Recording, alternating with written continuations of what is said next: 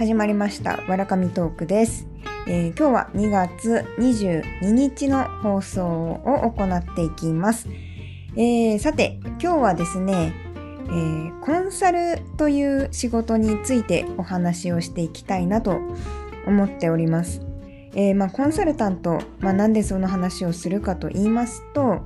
え私は新卒で、え大学院を卒業した後から3年間約3年間ですねとある、まあ、外資系の、えー、総合コンサルティング会社ですかねに、えー、勤務をしておりましたと。でつい最近そちらを、まあ、退職して転職をしたわけなんですけども、えー、この度、まあ、友人の方からそういった話を聞きたいとリクエストをもらいまして、えーまあ、正直そんなにねたった3年働いたばかりと、えー、働いただけなので、えー、もちろん正しいかどうかっていうのは、えー、とも言えないところはありますがあ自分なりに、まあ、コンサルってどういう仕事だよねっていう話だったりとかあとは今実際転職して1ヶ月経ってみてえー、前職でどういうことを学んだことが今生きていると感じているのか、えー、というようなお話、えー、またはコンサルという仕事はですね一見すると肩書きが、まあ、かっこいいように聞こえているところでそういった肩書きに憧れて、まあ、入社する人も結構いるのかなと、えー、思いますがあそういったミスマッチもそれなりに起こりやすい、えー、業界なのかなというふうに思っていますので、えー、まあ、今日はですね、えまあ、これからコンサルに、えまあ、新卒だったり転職だったりで、えそういった業界に興味を持っている人であったりもしくは今コンサルタントをやっていていずれは転職をしたいかななんて思っている人の参考になる話ができるんではなかろうかと思っております。うん、まあね、あのー、私が3年間で見た世界なんてね、すごく限られていると思いますので、えー、まあ、一つの例として、えー、聞いていただけると嬉しいなと思います。うん。の、すでに転職した人でもね、ああ、そういうのわかるみたいなの、もしあったらですね、お便りとかいただけたら嬉しいです。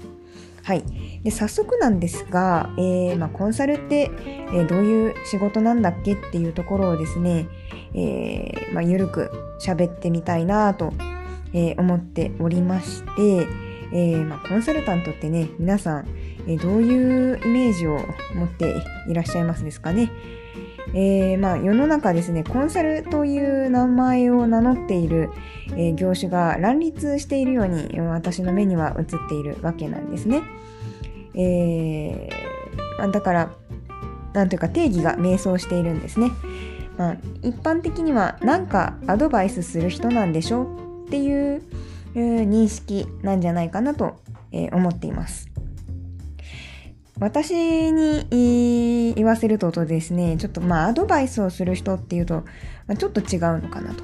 まあ間違ってはいないんですけども。で、まあ、大体どう、そのアドバイスをする人って言ってる時には、まあ、なんとなくなんだろうな、整理整頓コンサルタントとかいそうですよね。うんまあ、そういうのって自分が過去に経験したものから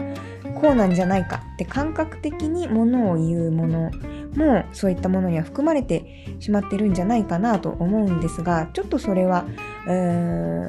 私のイメージしているコンサルタント像とはちょっと違うのかなと。でじゃあ逆に何なのかと言いますとですね、えー、ありとあらゆる選択肢というものを総ざらいというか洗い出してその中からうんロジカルに考えて一つ一つ検証をした結果こうやって物事を進めたらいいんじゃないかと。答えがないものに対して結論を出して物事を前に進めていく仕事なんじゃないかなと。思ってるんですね。ちょっと長くなっちゃいましたけど、まあ、調整っていうかうんまあそういうことかなと思います、うん、で私は冒頭にもお話したようにまあ、総合コンサルティングという領域にいたのではないかと考えていまして、えー、まあ、総合コンサルティングって何じゃっていうと、えー、まあ、経営コンサルティング戦略、戦略コンサルティング、経営コンサルティング、IT コンサルティングなんかなったりとかですね、いろんなコンサルティング、いわゆるコンサルティングでね、聞くようなものをいろいろやるよという、まあ、コンサルファームなんですが、えー、まあでもね、一部の、えー、戦略コンサルティングファームの人からすると、えー、戦略以外はコンサルじゃないと思っておられる方も、まあ、いらっしゃいまして、それが一番狭い定義かなとは思いますね。うん。あの一番最初にそういったアプローチをうーん作り出した、そういった業界を作り出したのはもしかすると、まあ、戦略コンサルティングファームなのかもしれないですし、えー、まあ、それは、えー、いろいろ定義はありますが私の中では仕事の進め方が、あの特徴かなというふうに思っています。うん、でたまにですねあの、まあ、コンサルはブラックだとか勤労時間が長いとかで言うので、えー、資料を作ってるんじゃないのと。なんでそんな資料を作るのに時間かかるんですか？みたいなことをですね、過去に一回聞かれたことがありましてですね。いやいやと。まあ資料はもちろん作ってるんですけど、あのー、そこは仕事の本質じゃないって多分ね、あの、コンサルをやっている人に、えー、聞いたら割と誰でもそう答えるのではないかなと、えー、思っております。うんえー、まあ、大体だ何に時間をかけているかっていうとですね、えーまあ、ロジカルに、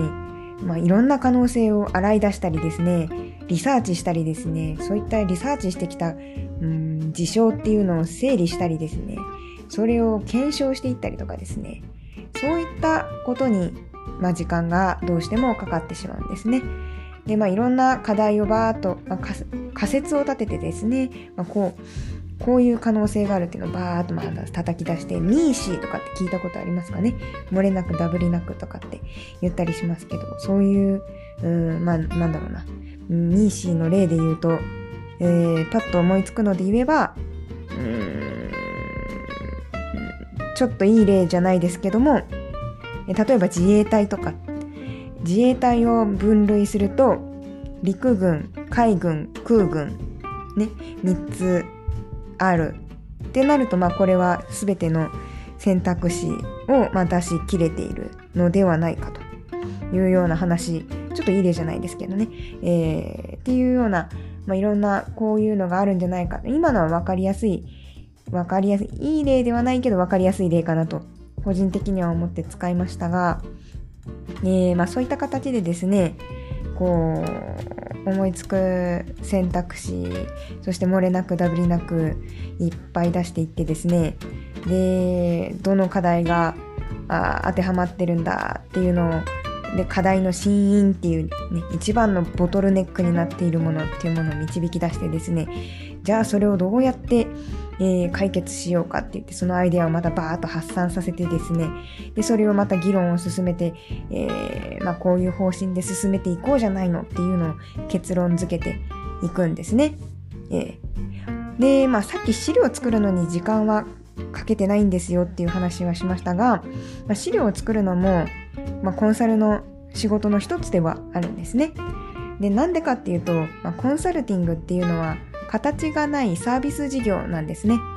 なので、えー、まあ、最終的に、えー、成果報酬という形で、えー、お金をいただくパターンが多いんじゃないかと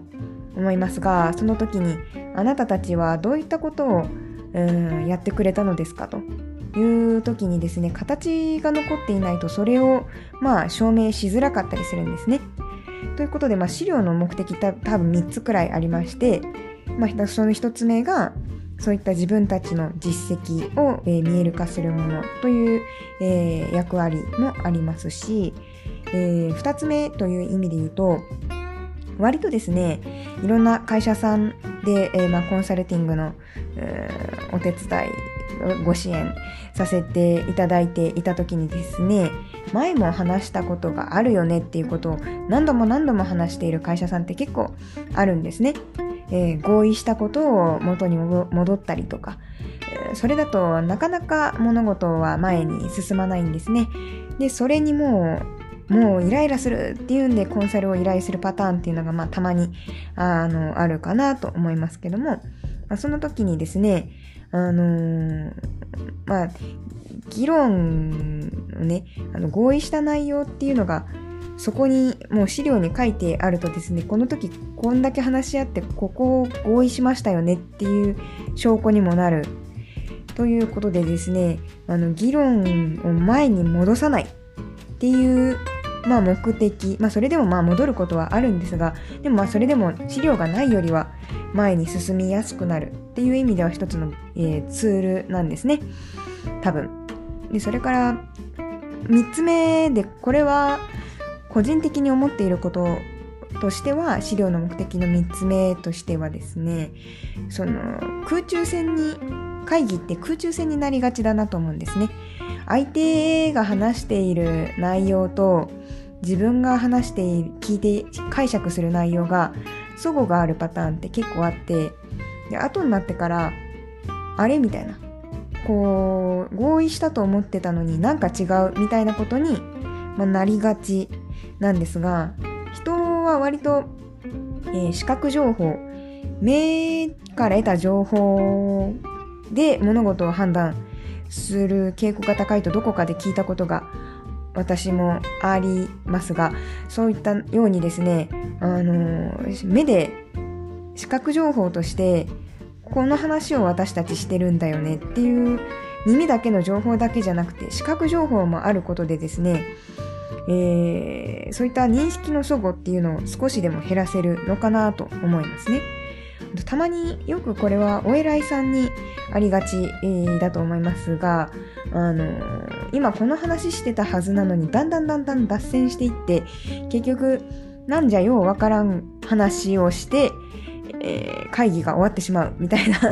パターンね。あのそれをね、あのそういったお偉いさんも悪気があってやってるわけではないと思いますけどもね。あの、話しているうちに盛り上がっちゃってあっち行っちゃって、で、何の話してたんだっけ？みたいな。になるときに、まあ、視覚情報というか、目に何か投影されていることでですね、ああ、そうだよね、この話をしてたんだから、今脱線しちゃったけど、まあ、こういう話を、まあ、したいんですわ、という形で戻ってきてくれたりするので、あの議論をね、進めやすくなると。いうことでですね、まあ、そういった形で結局ですね、あのー、会議をどう設計するこの会議の目的目標は何なんだっていうことを考えてですね、まあ、社内外で調整をしてですね合意をしてですねその合意内容をちゃんと資料としてまとめられる人がなかなかいないということで、まあ、コンサルの仕事っていうのが、あのー、需要があるんじゃないかなというふうに個人的には考えております。で、今までね、えー、かれこれ10分ちょいですかね、えー、コンサルの仕事ってどういうもんだと思ってんだっていう話を、まあ、私なりの考えについてお話しさせてもらったんですけども、えー、ここからはですね、私があつい最近、えー、新しい会社、まあ、これはコンサルティング会社ではなくて、まあ、事業会社と言って、と言ってというか、あの、何か物を作って物を売っている、えー、会社に、えー、転職をしましたけども、えー、まあそれがね、あの、まあ、ベンチャーというか、そういったところでですね、今働いているんですが、その中で、えー、どういうふうに生きているのか、えーまあ、コンサル時代にですね、こういう経験を積めたことで、こういうことが、えー、生きていると、こういうこと学べてよかったな、ということ、えー、ちょっと今日はね、3つほどご紹介しようかなと思ってます。で、えー、まあまあ3ついっちゃいましょう。まあ、1つ目がね、ですね、仕事の、まあ、進め方、自分なりの仕事の進め方っていうのが、まあ、身についたかな、ということ。それから、2つ目がですね、あのー、マインドですね。マインド面。まあ、なんと言うんですかね。まあ、ちょっと、まあ、詳細は後で話します。で、まあ、3つ目がですね、あの仕事っていうのは人間関係の間で生まれるんだなということであの人は大切にせにあかんなというなんですかね人間関係的なもの、うん、についてね良かったかなと思ってるんですね。でちょっと1つ目の仕事の進め方から話したいと思っていてこれはね本当に大きいですね。あのー、まあ大きな会社さんとかであればもう決まった仕事の進め方とかがあってで転職したとしてもそれがかえって自分の癖になってしまってあの前に進めづらいとかっていうことももしかするとあの私も過去には転職して来られた方と一緒に働いたことがあるのでそういったことももしかするとあるかもしれないんですけど、えー、一私個人の意見としてはあのー、まあ、先ほどコンサルってどういう仕事なのっていう話をさせてもらった時にですね、まあ、会議を設計して、まあ、資料とかそういったいろんなツールを使って前に進めていくとかですね。あの、あそういったこと調整力とかですね、えー、そういったものがまあ身についたかなと。あとやっぱりいろんな会社さんに行かせてもらうとそこのなんだろうコンサルを依頼するできるくらいの権力を持っている人ってそれなりにやっぱり仕事ができる人が多くってでそういった自分の会社だけではなくて、会社の外で仕事ができる人たちっていうのはどうやって働いてるんだろうっていうのを、えー、まあ、見させていただく機会にもなりましたしうん、まあ、例えば部下の人とどうやって喋ってるんだろうとか、あのー、あとは目線ですね。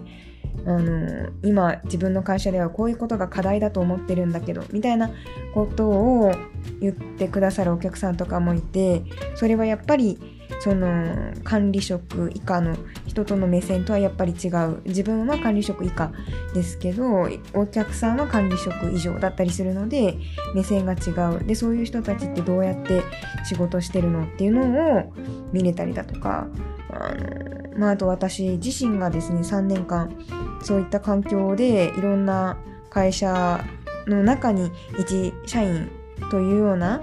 あの社員になりきるような形で、えー、いろんな環境に身を置かせてもらって仕事をしていろんな人と仕事をした経験によってこういう働き方はというか自分の強みってこういうことだよねとかあの弱みってこういうことだよねとか、まあ、例えば私であればあのー、まあ、これは克服していかないといけないことですけどあの自分で情報を取得しに行くリサーチするみたいなのがあんまり得意ではないかなと思うんですけども一方で、あのー、人となんだろうなコラボレーションを生み生む感というか うーんなんだろうな誰に情報を聞いたら、えー、自分が求めている情報が得られるかっていうところが結構得意だったりするんですね。でそういうふうにして仕事を進めていくことで、えー、どうやって自分がバリューを出したらいいんだろうかとか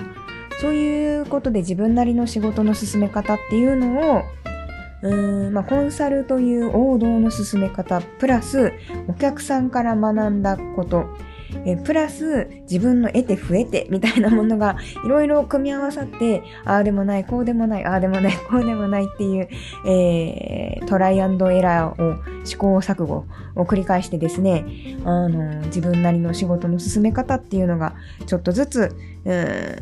身についたのかなということで、それが、うん、転職してからも結局仕事の本質ってあまり変わらなくって、何かの問題があったり、こういうことをしようっていう目的、目標があって、それに対して、えー、自分どうやってやってったら、うん、勝ち出せるんだろうかっていうとこ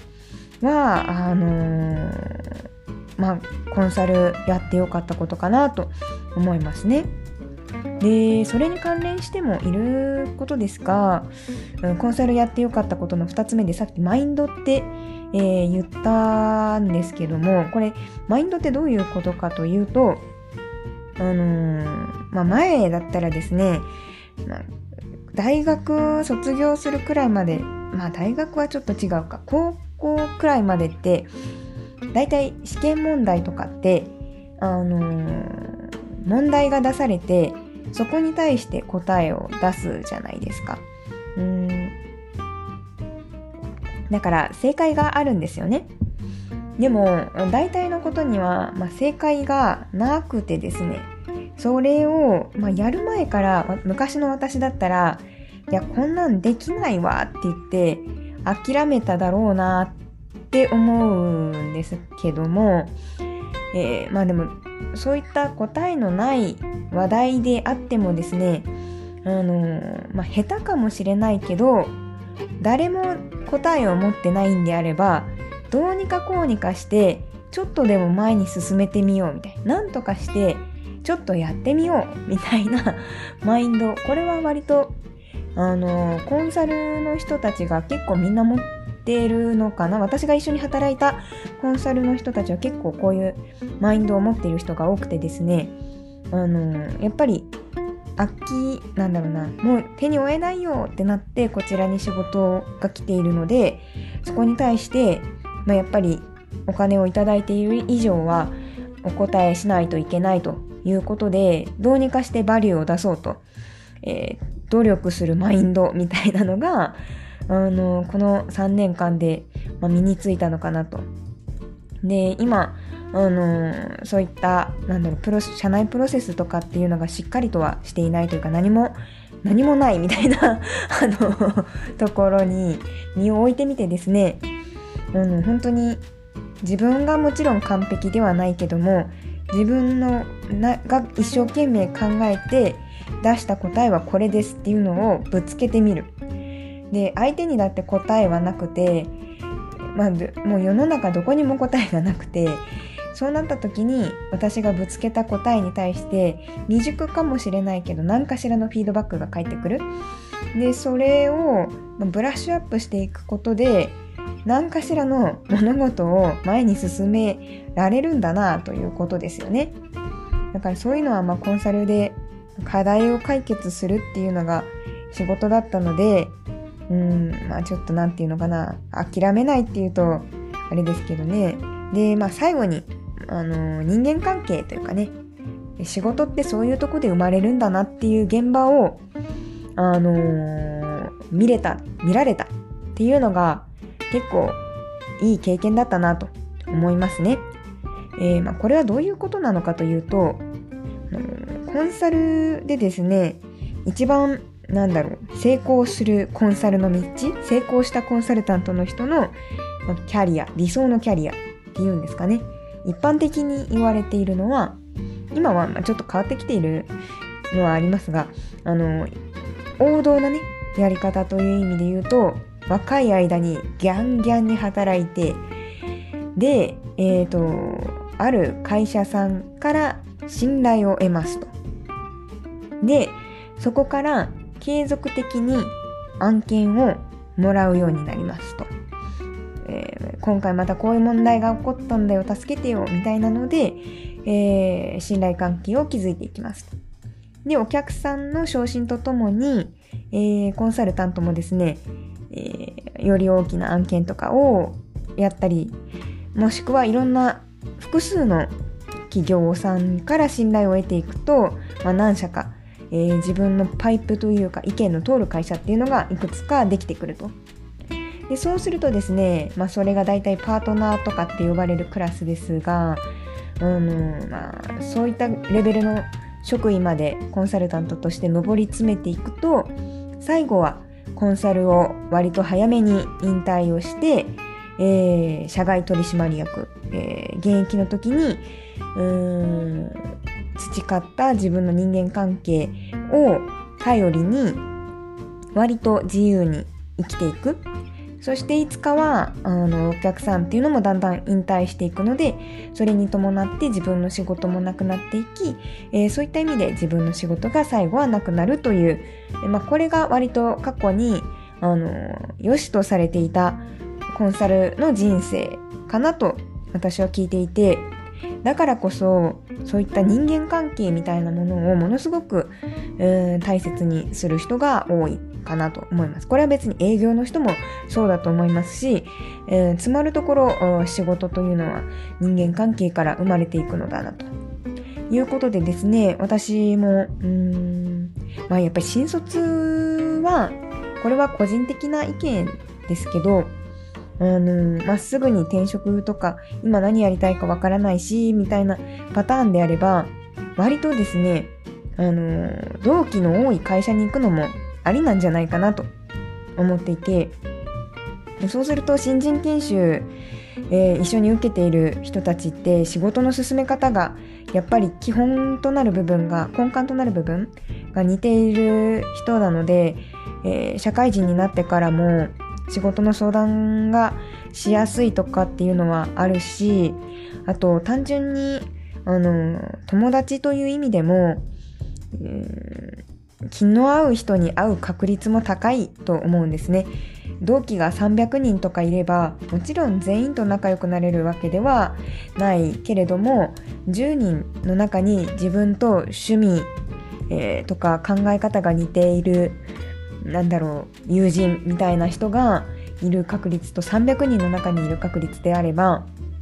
300人の方が単純にそういう人に出会える可能性が高くてですね、えー、まあ、だから仕事の勧め仕事も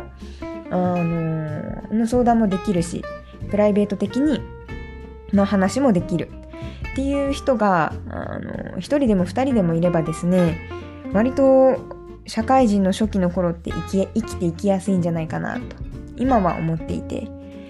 でだからこういった「わらかみトーク」という番組今私ポッドキャストでやっていて割とたまに割とたまに？あの私の前職の同期が遊びに来てくれて喋、えー、ってくれたりしていていや本当に辞める前にわらかみトーク始めてよかったなと思います。私という人となりがどんな人間なのかというのをあのー、仕事面だけではお話ししきれない。それだけではやっぱり完全に仲良くなりきれない。あところもあったと思うので、えー、まあ、このわらかみトークを通してですねゲストに来てよとかって言って声をかけてでいろいろとお話をしてより仲良くなっていくみたいなパターンもいくつかあったのでうん。まあそういう形でねあのー、まあ全員と仲良くする必要はないと個人的には思っていたりしますけどね。あのやっぱり300人もいるとあの逆もまたしかりで気の合わない人に出会う確率も高まりますから。で気の合わない人っていうのはあのー、私が考えるにですね自分にとって大切な人でもあるとは思うんですよね。あの自分の気に入ってる人ばっかりを身の回りに置いていたら人間ってやっぱり成長しないし、あのー、私たまに、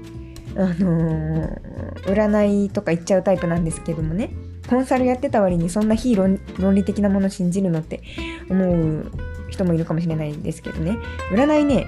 あの私結構なんだろう。結局話してこうなこういうことあると思いますこういうことあると思いますっていろいろ言ってもらった時に自分に刺さるものだけを聞き取ればいいと思っていて刺さらないものはもう聞かなくていいんですよでそれによって自分自己理解が進むと思ってるからあのあとは例えば転職するのしないのっていう時も、えー、占い師の人が適当なことを言ってきますと。で、どっちの方が自分の心が動いたかっていう、えー、話ですよね。あの、転職いいと思いますよ。こういう運勢ならとかって言われて、それでもいやいやって思うんだったらしない方がいいし、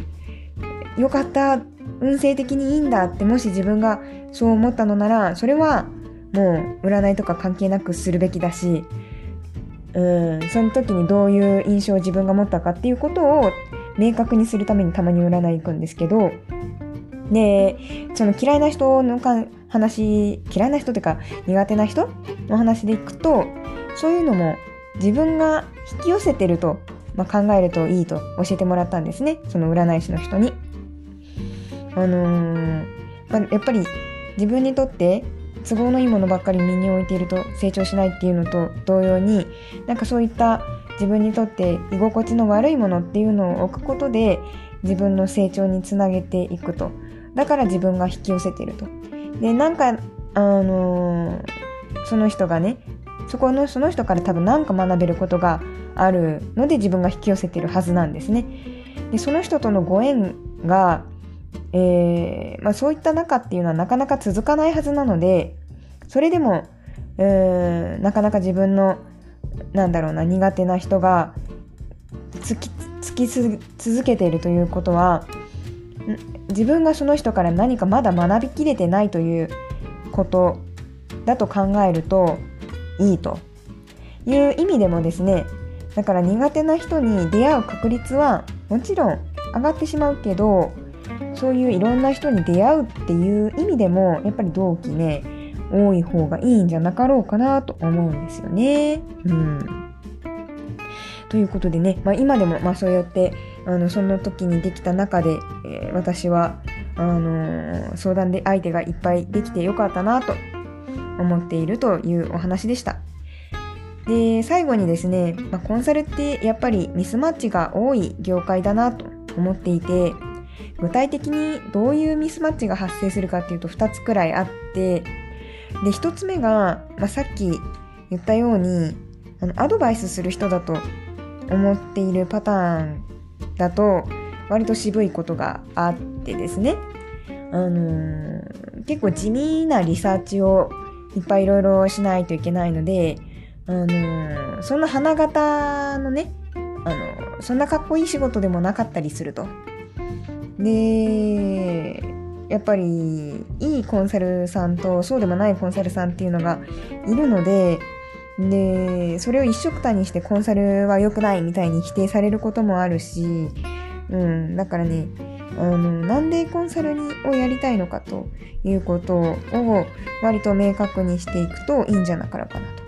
例えばまあ私がちょっとさっき調べったようなこういうことを学私が学んだようなことを学べるのではないかと仮説を立てて、えー、コンサルという仕事をやってみるとかそういうのであればもうあのいいと思いますよ。うん。で、あともう一個ねミスマッチ割と起こるのかなと思うのがあの外資系と呼ばれる方ですけど外資系コンサルと呼ばれるやつですね。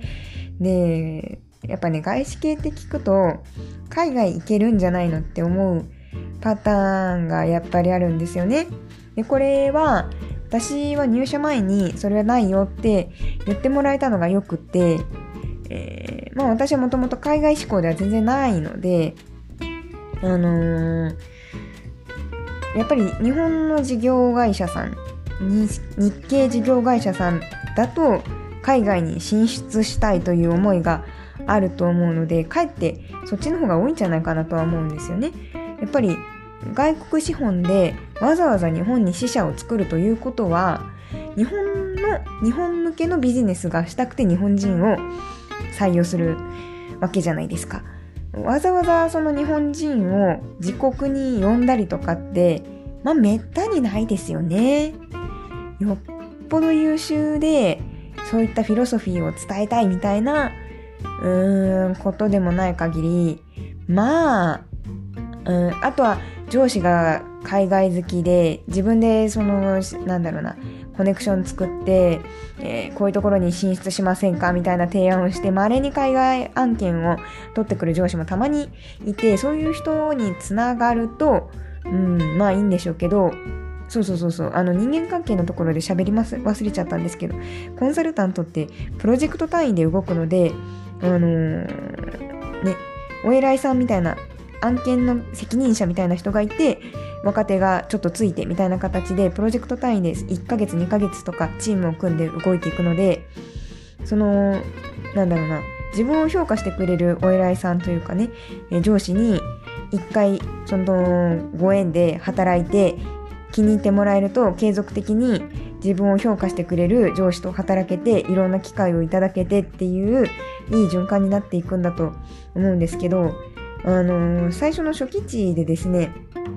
まああんまり良くない人とかとご縁ができてしまうとあのー、あれっていうのだったりあとは自分が、あのー、やりたい領域でなかなかバリューが出せなかったりするとあの次の機会がなかったりとかっていうちょっとそういったシビアな面もあるにはあるのでまあだからその海外行きたいっていうパターンであればそういうね上司がいるといけることも稀にはあるもののあんまりないとあんまりないと思っておいた方が良いのではなかろうかなと思います。まあ、でも戦略コンサルティングファームとか行くと倍率も全然高いと同時にいける可能性もあるのかもしれないし、まあ、それはいろんな会社さんを、えー、見られるのがよろしいんではないかと思います。はい。ということで、えー、私、今まで40分ぐらい、えー、一人でペラペラと喋ってきました。えー、もし何かの参考になると嬉しいなと思います。はい。で、今今日ちょっと今日は真面目にリクエストをいただいたので仕事の話を、えー、したもののですね、えー、一個人としては仕事がどうのこうのというよりは、あのー、なんか最近この番組をやる目的の一つに、